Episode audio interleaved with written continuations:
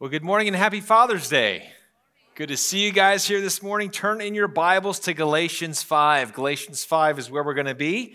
And we did a great, this is our last week in the pure gospel. And I'm, I'm it's kind of sad to see it go, but I'm excited about the new series called Gospel Transformation. We're going to begin next week.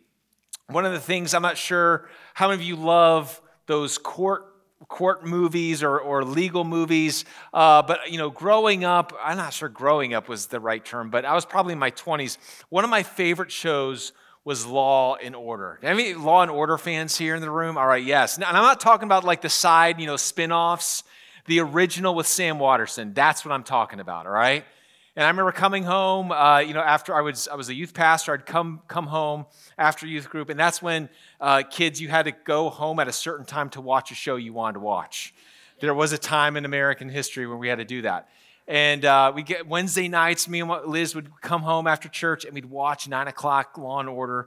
And one of the things about you know these legal shows, these drama shows, uh, you know, they're, they're, quite compelling because they show you human nature and they show you the, you know, the, the pursuit of evidence. But, you know, inevitably, usually um, in these court cases, there, there was, everything was building up to that final argument, right? Where, where the closing statements were made by both the, you know, the district attorney or the, you know, the, the defendant's lawyer. And, and those closing arguments were kind of the last chance to give your best push to say, this is what is true.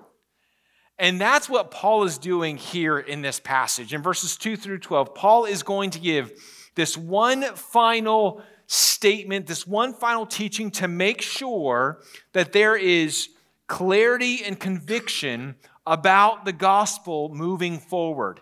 That there has been a lot of chaos, there's been a lot of confusion because of these Judaizers coming in and teaching all of this, this you know, false doctrine about, hey, not only do you have to believe in Jesus, but you also have to add circumcision. And so, what Paul is doing is he's making sure that they know for sure before he gets into the next kind of instructions of how to live out the Christian faith, he wants to make sure there's, there's two crystal clear ideas that they're going to leave with.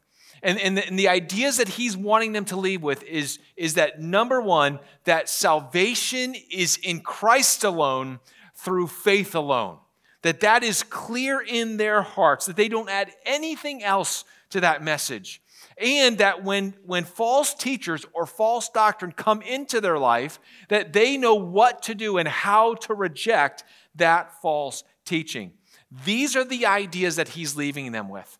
Just you know, throughout the first you know, four chapters, he has laid out this argument that there's only one true gospel, that there's these two paths that we talked about last week, that week after week we've been saying, listen, it's either the gospel or the law, it's either faith or works, it's either freedom or slavery. And there's, there's always these options that he's talking about. And he's listen, he's like, I want you to leave, I want you to understand, I want you to have clarity, crystal clear clarity on what the gospel is. And not only that, but you have the conviction that no one's going to tell you something otherwise and you'll go down that direction. You know, one of the things as, as a father, you know, those of us who have children, we know that the, the struggle of, of parenting is not just making sure your kids behave when they're in your household. That really, um, the way I look at success is how, how are my kids, you know, when they leave my household? And one of the things that is really maddening as a, as a parent is, and you, you as parents know this, is that you can teach your kids the truth and you can lay out for them all the right things that they should say and do and believe. But once they leave your home, they have a lot of choices to make. And it's our job as parents is to give them the clarity to say, hey, listen, here's what the truth is, and here's the path that we believe you should walk. But it takes a supernatural work of the Spirit to give that child or to give that person the conviction to live it out, right? And so, one of the things that we are seeing today, I believe, in our culture is, is we're seeing a lot of confusion. I think the enemy loves confusion. I think the enemy loves to, to sow discord and, and, and, and chaos and saying, you know, well, really, what is the truth? And we see this in so many areas today, whether it's about gender, whether it's about sexuality, whether it's about truth, whether it's about religion or about God or about money or about anything, that we live in a culture where there are so many messages and so many messengers through so many media outlets, and we are just sitting here and saying, well, out of all of these voices and of all these ideas and of all these premises, what is the truth? And Paul is making sure in this, in this final statement that he, they leave with a sense of, I know what the gospel is. I understand that I, I have the clarity and I have the conviction that it's in that salvation is only in Christ alone through faith alone. And so if I was going to give you one main idea from this text is this that we need the clarity and the conviction in Christ or in the pure gospel. We need the clarity and the conviction in the pure gospel that we know what to believe. We know the content of what we're putting our faith into and that that faith is mine. See, it's one thing to know about Jesus. It's, it's one thing to know all the facts about Jesus. But how many of us say, yes, Jesus is mine? When I think about, you know, I shared this in the first service. When I think about my, my, my hope for today, is that everyone sitting in this room can leave here with a sense that says, you know what? I know what the gospel is, and the gospel is mine. That's my hope. That's my prayer. You know, I think there's, there's again, there's so much confusion. One of the, one of the biggest challenges that I run into with so many people that have grown up in the church is there's this sense of I'm, I'm, I have doubts about whether my faith is real, or I'm confused about if, I've, if I'm really a Christian. And I remember asking this question uh, at my old church. We did a survey, remember, here last year, and we'll probably do another survey this year. But I did a survey at my old church, and I remember asking this question If you were to die tonight, are you sure that you would be in heaven with Jesus? And, you know, people said yes or no, and we had a high percentage of people saying yes. But then the following question is, how sure are you? And I asked them put a percentage. And it was interesting to see all the different percentages of people that what they gave. Because they answered the first question, yes, I am sure if I was to die tonight, I would be in heaven with Jesus. And then, well, how sure are you? And it was, you know, I saw a couple 50%. Saw a couple 70%. There was even one person that were 99%. You know?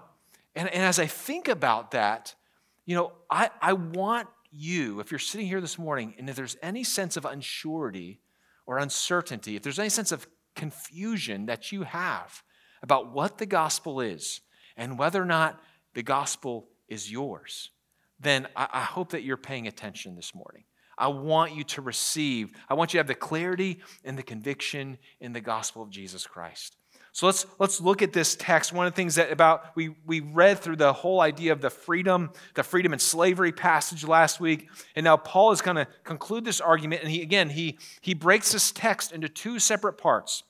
And the first part is verses 2 through 6, and the second part is verses 7 through 12. And so, and so the first part is, is this here, the main point is clarity, that we need to have clarity and conviction to believe in Christ alone. It's in this first section that he really hammers home this part that there's no uh, there's nothing else that we can believe in for our salvation but Christ alone. Look what he says starting in verse 2. He says, "Look, I Paul say to you that if you accept circumcision, Christ will be of no advantage to you. I testify again to every man who accepts circumcision that he is obligated to keep the whole law. You are severed from Christ, you who would be justified by the law. You have fallen away from grace. For through the Spirit, by faith, we eagerly wait for the hope of our righteousness. For in Christ Jesus, neither circumcision nor uncircumcision counts for anything, but only faith working through love. So, what is he saying here? He begins by saying, again, Paul has not mentioned circumcision that, that often. He mentions it earlier when he's talking about, uh, after the Jerusalem council, what he did with Silas. But for the first time, he names the error that's being taught, the error that you've got to be circumcised in order to really attain salvation. If you want to be a true believer, a true follower of Jesus, if you're not circumcised, you're not a true follower. Now, there's a reason why these Judaizers did this. The reason why they elevated circumcision is because uh, that was the final act that you did to, in some ways, it was like, this is the final, the final step to becoming Jewish. There are many things, there are many Gentiles in that day that went through this process of becoming a God fearing uh, person that would align themselves with the Jewish people. And it first began with kind of learning, you know, attending synagogues, and, and then it was, you know, you know, observing the dietary laws, and then it was dressing like them, and then it was observing some of the festivals. But the final step, you were never really considered fully Jewish until you were circumcised. And so this was the final step. And, and Paul's saying, if you do this, if you make this step, what you're doing is you're saying, I'm really putting my faith and trust in circumcision and not Jesus for my salvation. What, what Paul is saying, and again, he uses these two words. I want, I want you to, he uses a word play here in the text between verses 2 and verse 3. In verse 2, he says that if you accept circumcision, Christ will be of no advantage to you. I want you to circle or underline that word advantage. And, and that, is the, that is the Greek word opheleo. Okay, which is the word, uh, it's where we get the, the name Ophelia, the idea of benefit. There's going to be no benefit to you. Christ will be of no benefit to you if you accept circumcision. And then in verse 3, he says, I testify again to every man who accepts circumcision that he is obligated. That word obligated is opheiletes. So opheleo and opheiletes. He's playing off these two words of being a debtor. So he's saying if you accept circumcision, the benefit of Christ, salvation, justification, that you are declared righteous, that you are an heir of the promise, that you are delivered from sin, that you're delivered from the, the spiritual enemies of darkness, that you, are all the benefits, the promises through, through Abraham, that all of these things, nothing. You don't get anything. Don't hedge your bets. You're either going to have all of the benefits that you have in Christ, or you will be obligated, you'll be a debtor to the law to keep the whole law. You know, one of the things that, that uh, when it comes to investments, I don't, I don't really, I'm not an invest, huge investor. My brother's a financial person. But I, what I do know is you need to diversify your investments so that if one of those things tanks, you're, you're secure in other areas. And so, you know, people put, you know, they buy some stocks and real estate, and, and that's how, you know, you're supposed to do investment. Um, now, that sounds really good for security purposes, but you cannot bring that same mindset into your religious life or your spiritual life. I mean, imagine if we brought that same mentality, say, you know what? I'm pretty sure that Jesus is the Savior of the world.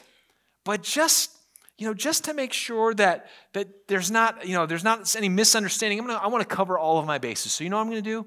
Every Friday, I'm to go to the mosque and i'm just gonna i'm just gonna make sure that I, I do the prayers and i do the islamic thing because you know what? I just want to make sure that i get up to heaven. It's really allah not jesus. Hey i went every friday. And if and every saturday i'm gonna go to the synagogue because i'm gonna i'm gonna go through the you know the, the, the religious ceremonies of the jewish people. I'm gonna do that. I'm gonna go to church on sunday make sure i get the jesus thing covered. And every you know maybe every other wednesday i'll hit a, uh, a, a hindu temple just to make sure. Now, does that, is that person a true follower of Jesus? No, they are not. Because you can't divvy up. It's not like chips, you know, it's not like you have 100 chips and you're like, I'm going to put 75 with Jesus. And it is, I'm all in on Jesus and nothing else. You cannot compromise to say, I, am going to I'm going to believe in, that Jesus can save me, but I'm going to trust in something else. You cannot add anything to the gospel. It's Christ alone. What I mean by Christ alone, it is Jesus. You believe that what he did, you believe in who he is, that he is the Son of God. You believe that he went to the cross. You believe that he died for your sins, that he was your substitute. You believe that he rose again from the dead. You believe that he ascended into heaven. You believe that it is only through him that salvation, and it's by faith alone. It's not by anything you do. So there's no other name, there's no other work of salvation. It's Christ alone. And there's nothing else that you can do for salvation. It's not, I'm believing in Jesus, plus I was baptized. I'm believing in Jesus, plus I gave a lot, I tithed every single week. I, I believe in Jesus and I attended church and I was a church member. I believe in Jesus and I did, you know, there's nothing else. It's not Jesus plus anything.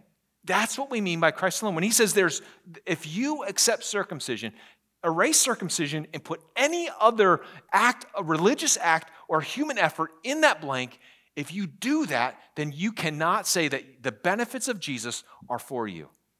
It is in Christ alone, through faith alone. That's, he's trying to make that crystal clear. And then he says, verse 4. Now, this is, this is a tricky one, okay? This is, this is the verse, and I'll be honest with you, that I spent the most time dissecting and, and studying because this is one of these verses that needs some explanation. Look again at what it says in verse 4. You are severed from Christ, you who would be justified by the law, you have fallen away from grace. Okay, what does that mean? What does it mean to be severed from Christ? And what does it mean to be to fall away from grace? Now, I'm not sure what faith tradition you grew up in. There's some within Christianity, there are groups of people that teach that that once, maybe you've heard this before, that once you are saved, you are always saved. Or you believe in the, the term eternal security, that you put your faith in Christ and your salvation is secure. Other groups call it the perseverance of the saints, that, that if you are truly a believer, you'll persevere to the end. And, and that's, that's the faith tradition I grew up in. There are some groups that believe that you can lose your salvation. And so when you come across a verse like this, you're wondering, like, okay, what does this mean? So I want to take a little detour because I, I believe it's important for us to talk about this because we live in a world, we live in a time when we hear of people deconstructing their faith, whether someone who's popular or even someone that we know. And they, they might walk away from the Christian faith. And so, can you lose your salvation? And so, I, I, what I want to do is, I want to take a little detour and explain what I believe this verse means. Because when you read this, it sounds like they're, they're, they're losing something that they had. So, here's what you do a great rule when you're studying the Bible, you want to write this down, is you interpret unclear Bible passages with clear Bible passages. Okay, so if you're ever reading something and a verse stands out to you and says, hmm, that seems to contradict or tell me something differently than, than the, what, what the totality of the narrative of Scripture tells me, then I need to figure out what this is really saying. Okay, so what I want to do is I want to show you. I'm going to have three screens, three screens of verses on the for you. So if you want to take pictures of these, you can. The first screen is this. These are all verses that have to do with sal- our salvation being guaranteed. Okay? And so the first, I, I, I was going reading through Romans 8 and I just put the whole chapter on there, okay? Because it begins with, Therefore, there is no condemnation for those who are in Christ Jesus. That if you are justified, you never have to worry about condemnation ever again, right? Later on in the chapter, it says, Those whom God calls, he also justifies. And those whom God justifies, he glorifies. There's a guaranteed that justification leads to glorification. Okay? And then at the end of chapter 8, he says, There's nothing that can separate us from the love of God. Nothing. Okay? Then you have Philippians 1 6 and 1 Thessalonians 5 23 through 24, which talk about this. He who began a good work in you will be faithful to complete it to the day of Jesus Christ right? There's this idea of the work that God began in you with salvation, He will be faithful to complete it. Then you have Ephesians 1. Again, the whole chapter is phenomenal when you're dealing with what the, the, the, the surety of our salvation. But specifically, those two verses, 13 and 14, talk about that the Holy Spirit is, is seals us, seals us for our inheritance in salvation. And if you understand what that word sealed meant in the Roman context, it meant this is something that once it's done, it cannot be undone. Okay, so there's a lot of this language of sealing, guaranteeing. And then John 10, 28 through 30 is this famous passage when Jesus says, Those whom God the Father has given me are mine, and no one can pluck them out of my hand. So these are, this is just, this is not an exhaustive list, but these are the ones that stand out to me as, man, th- these are assurances of our salvation. But there are also verses that point to this idea of, of falling away. And this is the next list. And these are verses that, that can challenge us to, well, is, is losing your salvation possible? You know, that first one, Romans chapter 11, talk about that, you know, if we do not continue in God's kindness, that we will be cut off. All right, just like, and again, he's using the analogy of, of Israel being cut off and being set like a branch cut off. So, what does he mean by that? And again, I cannot exegete and go into detail about all these passages. I'm just showing you verses that are that possibly convey a message that someone could lose their salvation. Then you have 2 Corinthians 13, 5 through 8, uh, which is this idea of examining yourself and testing yourself. Uh, and, and you can fail to meet the test of once you examine yourself, all right? So there's this idea of what if I fail the test? Uh, Hebrews 6, 4 through 6, this is probably the most famous one in the New Testament. This idea that it says it is impossible for those who have experienced, you know, you know the Holy Spirit and the people of God and, and these, I, these spiritual experiences within, within salvation, that if they have tasted them, that if they fall away, it is impossible for them to regain repentance. Okay? So there's this idea of falling away again. And then you have this passage in, in Galatians 5 4, which again, let's look at this again. You are severed from Christ, you who would be justified by the law. You have fallen away from grace. So, how do you harmonize the verses that guarantee our salvation, those when once we are justified, with these verses right here? And I, and I believe there are some passages that shine light and again, this is not an exhaustive study on this, on this issue, but I want you to okay, what do we do with this? What do I do with this passage? And these, the, the next list of, of scriptures are, are just passages that I believe give some explanation. And, and, the, and the first one starts with 1 John chapter 2. 1 John chapter 2, verse 19 says, They went out from us, but they were not of us. For if they had been of us, they would have continued with us. Now, now to me, that's a really important verse because John is, was one of the disciples of Jesus.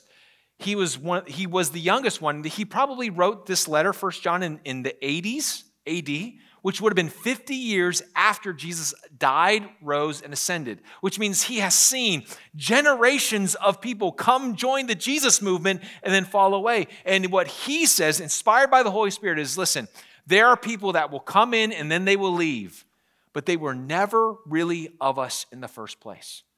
Jesus also points us out. Those three passages are really is the parable of the seed and the sower. And you know, this is Jesus' description of the kingdom. And in this, he, he refers to the seed being scattered, which is the gospel. And some of it falls on you know, the pathway where the birds are, are eat it up. And then some fall on rocky soil where it springs up, and then, but there's no real root system, right? and it dies and withers. And then there's some where the thorns choke it out and it dies. But then there's some seed that falls in good soil that produces 30, 60, and 100 fold. Jesus, with that parable, is saying there will be times when people will have this initial response to the gospel, but their initial response doesn't last. It doesn't produce fruit. Why?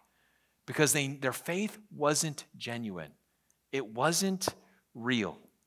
And, and what we have to conclude is that there are going to be people that start off looking like they really follow Jesus and believe the Bible, but at some point they fall away. And the reason they fall away is not because they lost their salvation, it's because they never fully trusted in Jesus in the first place. And, and so that, and if you look at verse 4, there's a clue in this verse that helps us to understand what Paul is saying. When he says, You are severed from Christ, you who would be justified by the law. What he's saying is, these are people that have not yet made their final decision. These are people who are wrestling with faith. These are people who are not unsure of do I believe in circumcision or do I believe in Jesus? But justification has not yet been determined because their faith is not yet solidly in Christ alone.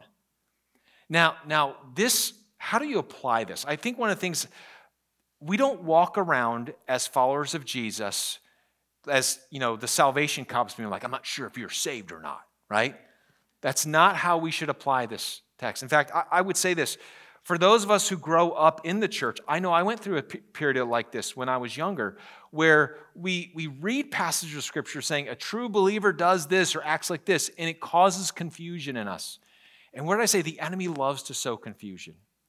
Just because you're confused and just because you have doubts doesn't mean you're not saved. But what I would say is this doesn't mean that, you know, maybe you are an unbeliever. There's a young man who was in my youth group that really wrestled with this. And for years, he, he was coming to me for counsel. And, and uh, I remember he was meeting me one time. And after the church service, he came forward and, and he was just bawling. And he, I took him to my office and we t- were talking. And he was just expressing to me he's like i've just i've prayed the sinner's prayer a hundred times and every time i prayed i feel like i just don't feel saved i don't feel saved i don't feel saved ah, and he's just going on and on and on.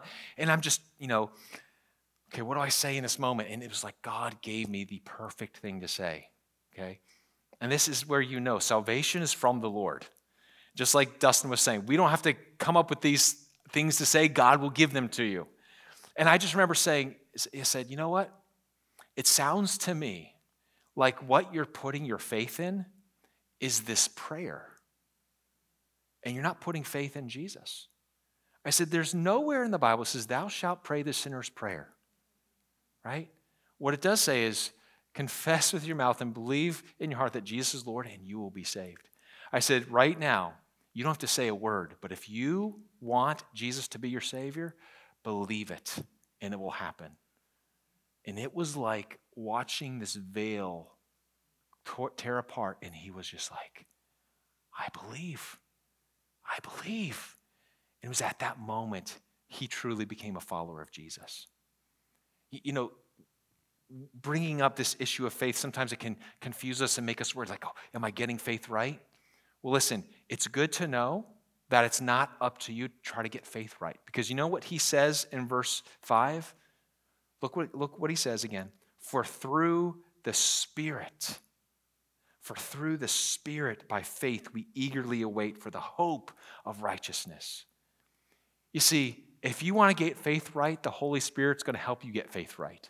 It's not about saying these magic words, I say it right, or, or I'm not sure if I have enough. Listen, if you want Jesus, if you want to be saved, the Holy Spirit will come and lead you to salvation. There's not one person that has ever wanted to be saved and put their faith in Christ, trust in Christ, that God's like, nope, I don't want you. It's not it. And we can trust, we can entrust that the Holy Spirit is going to work in us to show us what to believe and what to think and what to say. Whatever it is, the Spirit of God will help us. It's not up to you. It's not up to you to make sure that, oh, did I get that right? Okay? If you're worrying about that, what, what are you really putting your faith in? Yourself. And you're not putting in, in Jesus to save you. And, and so, this beautiful picture that Paul's saying, this is what faith is. True faith comes through the Spirit. And true faith, in verse 6, true faith works itself out through love. Stop worrying about proving yourself to God, earning your salvation. But know this that faith True, genuine faith works itself out in love. Paul's going to get into a section. He's setting up the next section of his, of his letter where he talks about the Spirit a lot. He talks about the fruit of the Spirit, this, this idea of working out our salvation, but knowing that we do not work for our salvation. And so he is making this crystal clear for these people. It's faith alone in Christ alone. Is that your story? Is that the gospel you've believed? And is that gospel yours? That's number one. Number two, we need to have clarity and conviction. We need to have clarity and conviction to have a zero tolerance policy towards false teachers. He begins this next section, verses 7 through 12, talking about these false teachers because as much as he wants them to have this firm foundation, conviction in the truth, he also wants them to have clarity and conviction about what to do with this teaching and these teachers who have disrupted them. And look what he says, verse 7 You were running well. Who hindered you from obeying the truth? This persuasion is not from him who calls you. A little leaven leavens the whole lump. I have confidence in the Lord that you will take no other view, and the one who is troubling you will bear the penalty, whoever he is.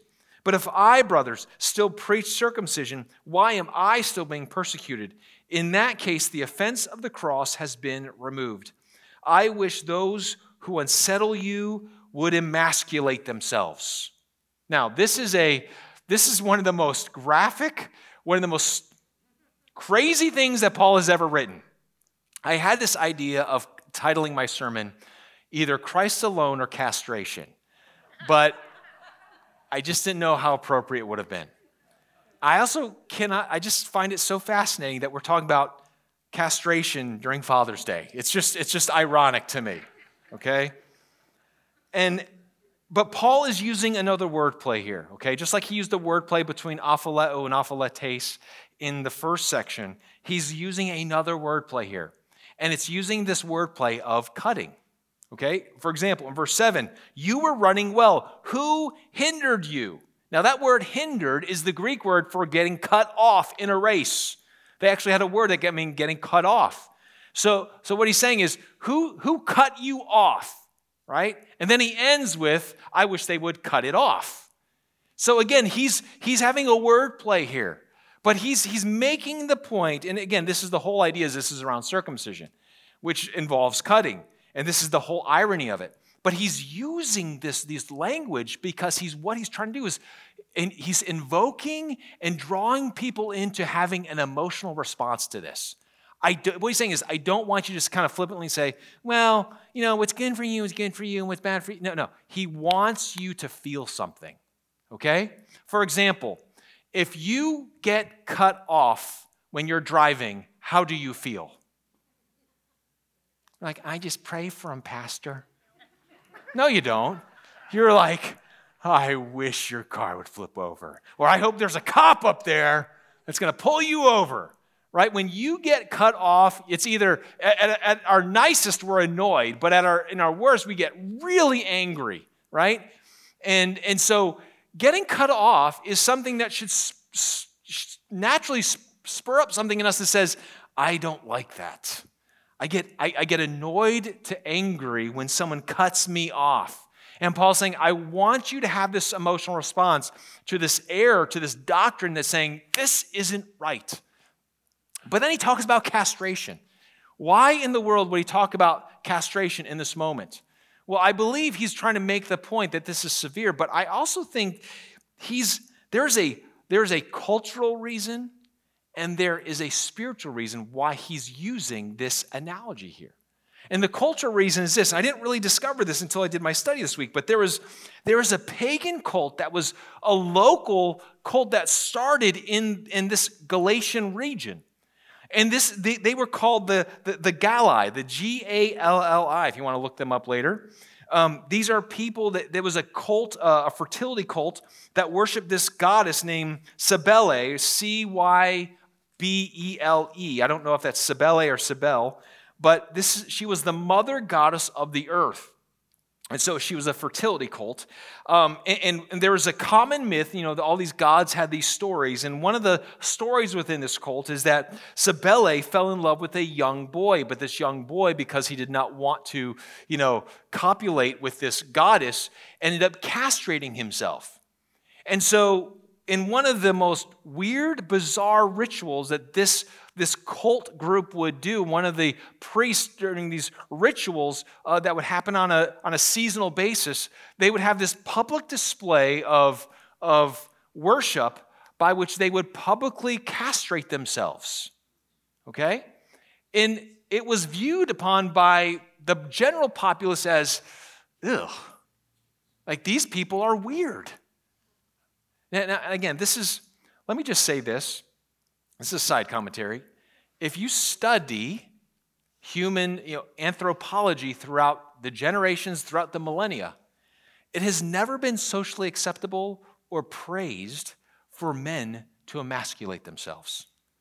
And I find it so sad that within the context of what's happening in our society today, that this perversion is being celebrated. This is something that even 2,000 years ago was looked at upon as, ugh. Okay? What Paul is trying to do is saying, the way you feel about people cutting you off when you're running, okay, you didn't have cars back then, but they were walking. When people cut you off, and the way you feel about these weirdos over here that castrate themselves, the disgust, I want you to feel that same way about any doctrine, any message that conflicts with the truth of Jesus Christ. We need to have the standard that says, I will not tolerate anything that violates the Word of God. Listen, it's not about, I don't care how anyone or any message makes you feel. Okay? We live in a society and a culture today by which you can put some splices of people saying some things with some music and some images that you can watch a message on, on, on YouTube to TikTok to, to Facebook to Instagram, whatever, the reels, and you can watch something within for 90 seconds that make you think, oh. And it can be a lie. It can be a lie. I don't care how a preacher or a teacher makes you feel. If they're teaching falsehood, if they're teaching error, then they are wrong.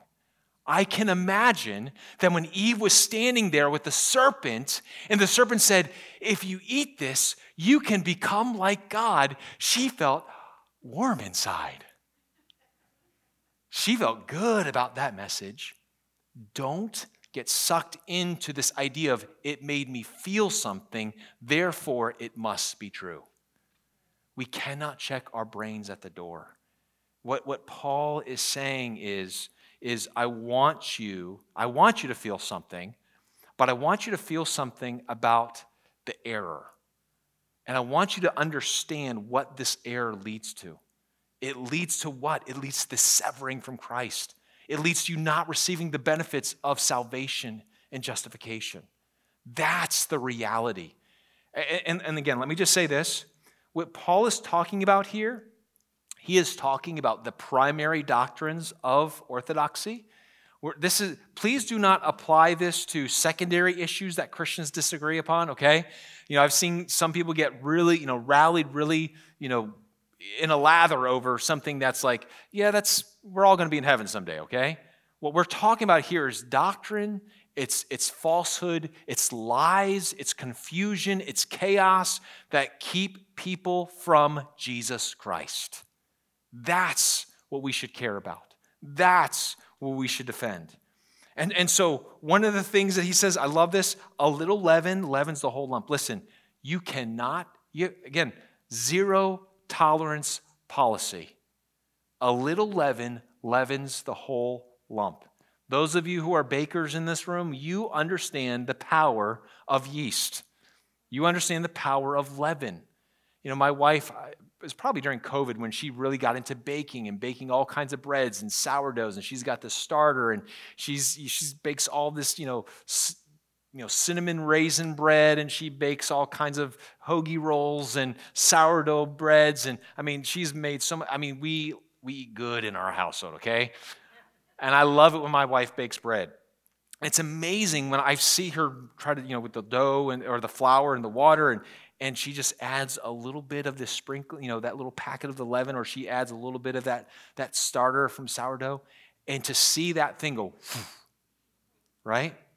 what, what Paul is saying is if you, in, if you interject, if you allow these lies into your church, into your life, it can corrupt the entire thing.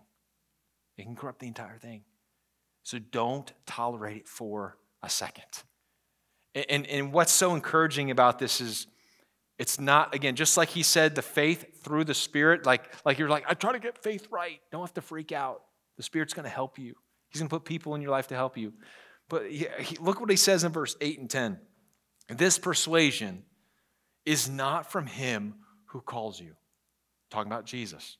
Look at verse 10 again. I have confidence in the Lord that you will take no other view, and the one who is troubling you will bear the penalty, whoever he is. One of the most encouraging things that Paul is reminding them of is listen, you, if you have the Spirit, he will help you. Remember what Jesus said? He is called our guide and he is called our counselor and our helper to help us through these things. And if you're unsure of, of ideas and messages and, and philosophies that are coming in, hey, bring it before the Holy Spirit. Bring it to the church of Jesus Christ to make sure that it's not, you're not going off in one direction. But, but the Spirit of God is going to help His children to stay faithful to Him. And that is a guarantee. You know, one of the things as we've talked about this idea of clarity and conviction, you know, here's what I know is that all I can do, my role as a communicator is to bring clarity. But you know one thing I can't do? I cannot give you conviction. No one can, except the Spirit of God. And what is the Spirit of God saying to you right now in this moment? What's the Spirit of God stirring up in you? What is the conviction He's giving to you? You know, my, my hope and my prayer is that if there's anyone here who is unsure, if there's anyone here who doubts, if there's anyone here who's putting their faith and trust in something else besides Christ alone, that you will settle that today. And whether when we walk out of here, we're going to be, you know, there's going to be, whether you come talk to me or there's a prayer team out in the lobby, but if, if you have not put faith, your faith alone, in Christ alone for your salvation, you are not saved. And there's no guarantee for your salvation. The benefit of Christ is not yours. And if you have questions about that, talk to someone, whether it's me or someone that you trust to guide you in the truth. Maybe it's your life community leader, maybe it's a parent, uh, maybe it's another pastor here and staff, but whoever it may be, talk to someone who can help guide you to Christ alone and faith alone. So, two questions, and then I'm done. Number one, do you believe that it is Christ alone that saves? Do you believe that? That's a yes or no. There's no either or. There's nothing, there's no amendments to that question. That is, is it Christ alone through faith alone for you? Yes or no? You've got to answer that. Number two, is there any leaven in your life? Is there any, is there any false ideas, philosophies, worldviews? You know, not, maybe it's not even just doctrinal errors from Scripture, it could just be the philosophy of the world that's creeping into your thinking. It's coming in, it's taking territory, and all of a sudden you start thinking more like the world than you are thinking like Jesus. But this little leaven can create something dangerous in your life. And it's time for you to make sure that you have a zero tolerance policy for error. What will you do with that?